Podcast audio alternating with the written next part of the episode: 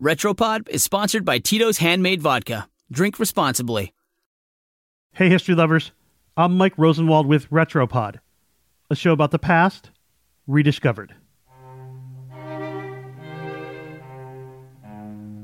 In the 1950s, according to the master of all word uses, the Oxford English Dictionary, a new word started to take hold in the English language hangry.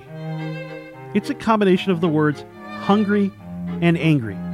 Like, so hungry that literally everything in the world makes you angry. That word, hangry, somewhat describes an incident that took place 100 years before the word for the emotion even emerged.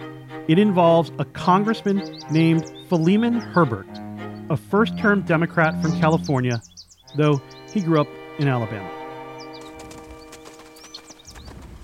One day in 1856, Herbert decided to go to the Willard Hotel in Washington, D.C. for breakfast. A late breakfast. It was 11 a.m. Herbert was starving, so he ordered and then left to buy a couple newspapers while he waited.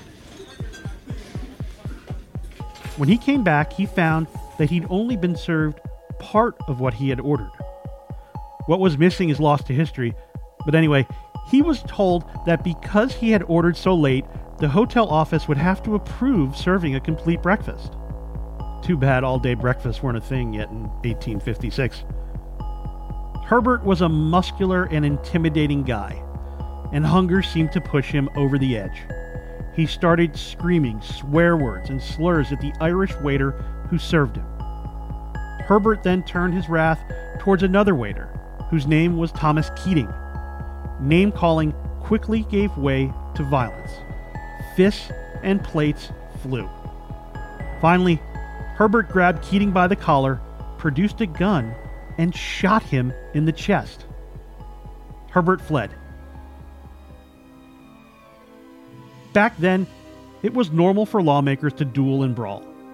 Herbert even continued serving in Congress as charges were pending. But even so, this incident was seen as over the line.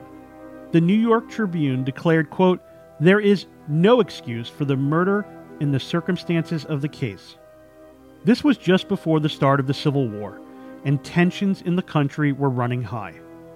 For many Northerners, the case of an Alabama born secessionist killing a working class Irishman confirmed their fears about the violent behavior of Southern slavery supporters.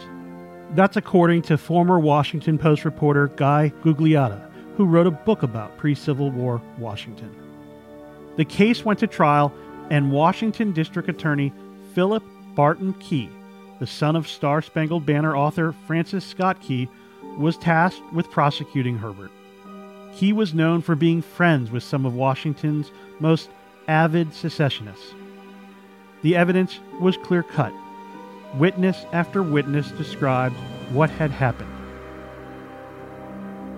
Key had accepted jury instructions written by the defense without objection, and much of the jury was composed of members of an anti immigrant movement who were likely to excuse the murder of an Irish waiter.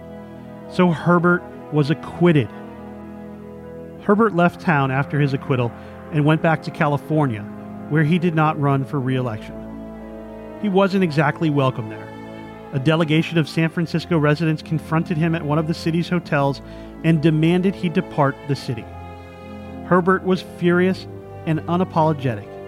He claimed he was being unfairly targeted for partisan purposes and not because he, you know, murdered a waiter over breakfast. Herbert eventually left California for El Paso. When the Civil War broke out, he enlisted in the Confederate Army and encountered a foe better equipped to defend itself than an unarmed waiter. Herbert died in 1864 of wounds sustained in battle. I'm Mike Rosenwald. Thanks for listening.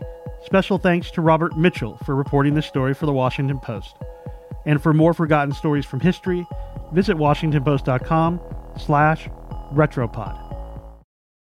Retropod is sponsored by Tito's Handmade Vodka and WP Brand Studio. Owney was a terrier from the post office in Albany, whose love of sleeping on mailbags led him to become the first USPS mascot in 1888. Learn more about other retro dogs at washingtonpost.com slash Tito's.